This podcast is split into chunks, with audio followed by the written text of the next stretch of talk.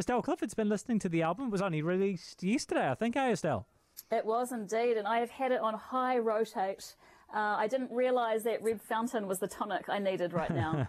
It yeah, really. Has, yeah, yeah, it's very pretty. Um, although, so that's the pretty song. Yeah. Okay. and and there is some dark. You know, um, she she did write this album through lockdown last year. Right. Um, and I think at the time, you know, there was a lot going on, and she did say that she had a real lot of grief for stuff that was going on in the world. There was the systemic racism that we were seeing coming through in the States, but I think in our own country, and there was the, the mosque shooting, and just all the stuff that she really took on. Yeah. And, and I think some of that stuff did hit harder. We'd, we'd been going through a time that none of us had expected to go through. And so to work through those emotions, I think she's faced some of that darkness and wants us to look at some of our flaws. Yeah, right. And our inner thoughts. Um, but what I also love about Reb is that she, through life experience, and, and may that be the cliche for all of us, I suppose, it, you know, you get older and you realize they're all true, um, is that uh, the the things that you do and the things that you say and how you respond to them do affect other people, and so she wants to have a positive effect on others. Yeah, right. So, so the music might have at times some sort of heavy message or be a little bit confronting, but there's still this element of um, poetic, floaty dreaminess about, I guess, the melodies that go with that. Mm.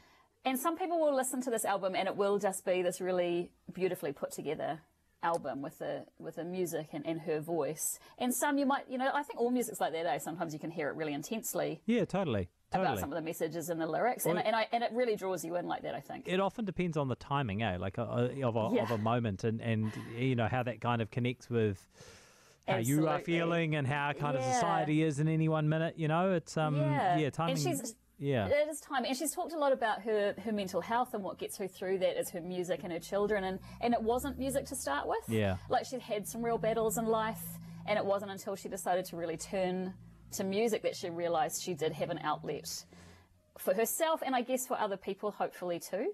Yeah, right, right. Yeah. Because so so I might just give a bit of background for people who don't yeah. know Reb. So she, uh, I think she put out her first album last year, I think, um, through yeah. Flying Nun, and then she won the I know, or she she won the Taite Music Prize this Taite year, Music Prize, right? And mm-hmm. then she was um, shortlisted for the Silver Scroll as well.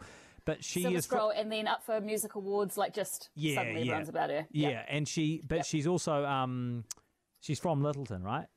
like, yes. She's from the Lyttelton, that yeah. kind of alty, folky, uh, rockabilly sometimes seen in yeah. Lyttelton with Marlon Williams and Delaney Davidson and Aldous Harding and you know yeah, everyone see, else. Yeah, you talk about those artists and you're like, oh right, there's a community of people, right, that yeah. have this folky.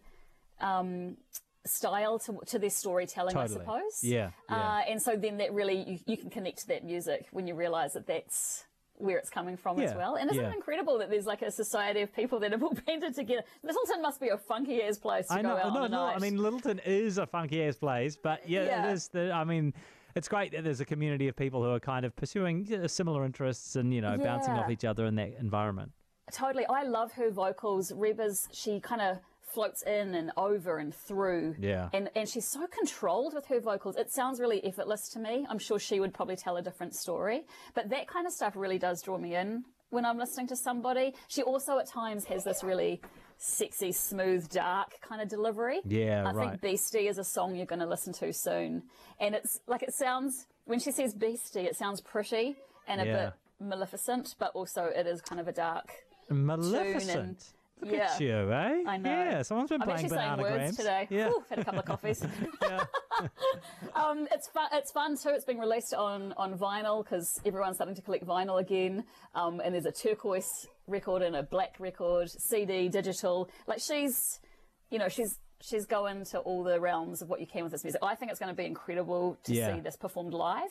They do have an album tour coming up, which has been moved out a little bit uh, to now be November, December, I believe. So okay all going well, they nice. will um they will get out on so, the road. So and, she, so you say they, but uh, it's she. Oh, it's so she's got a, her in a band, right? Okay, yeah, cool. she's got a really really fantastic band that she's worked with for years, and, and that's who. She, so she wrote the songs in lockdown. Uh, out of that, you know, as we're all trying to mm, work off the mm. bread, um, they got back into the studio and, and started recording and and having elements. That, I think what she does with her band is she really trusts them to put their their layers on it as well. Yeah, and that must be an amazing work environment for for a musician and artist to to get you know their, their, their stuff together. And, how different for people who have heard a little bit of Reb's music from that first album yeah. last year? How different yeah. is Iris? I don't think that it's um, fully different. I think that it's probably just uh, more polished, right? Maybe, or just um, that she does sound really in control and knows what it is that she wants to say on this album. Right. And okay. finding herself a little bit more perhaps in her music too, and being willing willing to question some things. Yeah. So okay. so I don't think necessarily that the sound fully changes. I think yeah. maybe it just evolves and is a more um, tight knit kind of group of songs. And, nice. Yeah. Yeah. Oh, that sounds really good. It's a great okay. listen. What did you give it? I'm giving it a 10 out of 10. 10 out of 10? Woo! Get amongst it. Oh, that's great. Fantastic. we haven't had a 10 out of 10 from you in a wee while.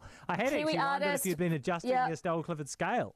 I thought that I should relook at myself and reflect a little bit. No, but, um, no. you know, then I got a female artist who's doing some great stuff, and I and I'm all about that. And you thought, you know what? I actually want to make sure I support that.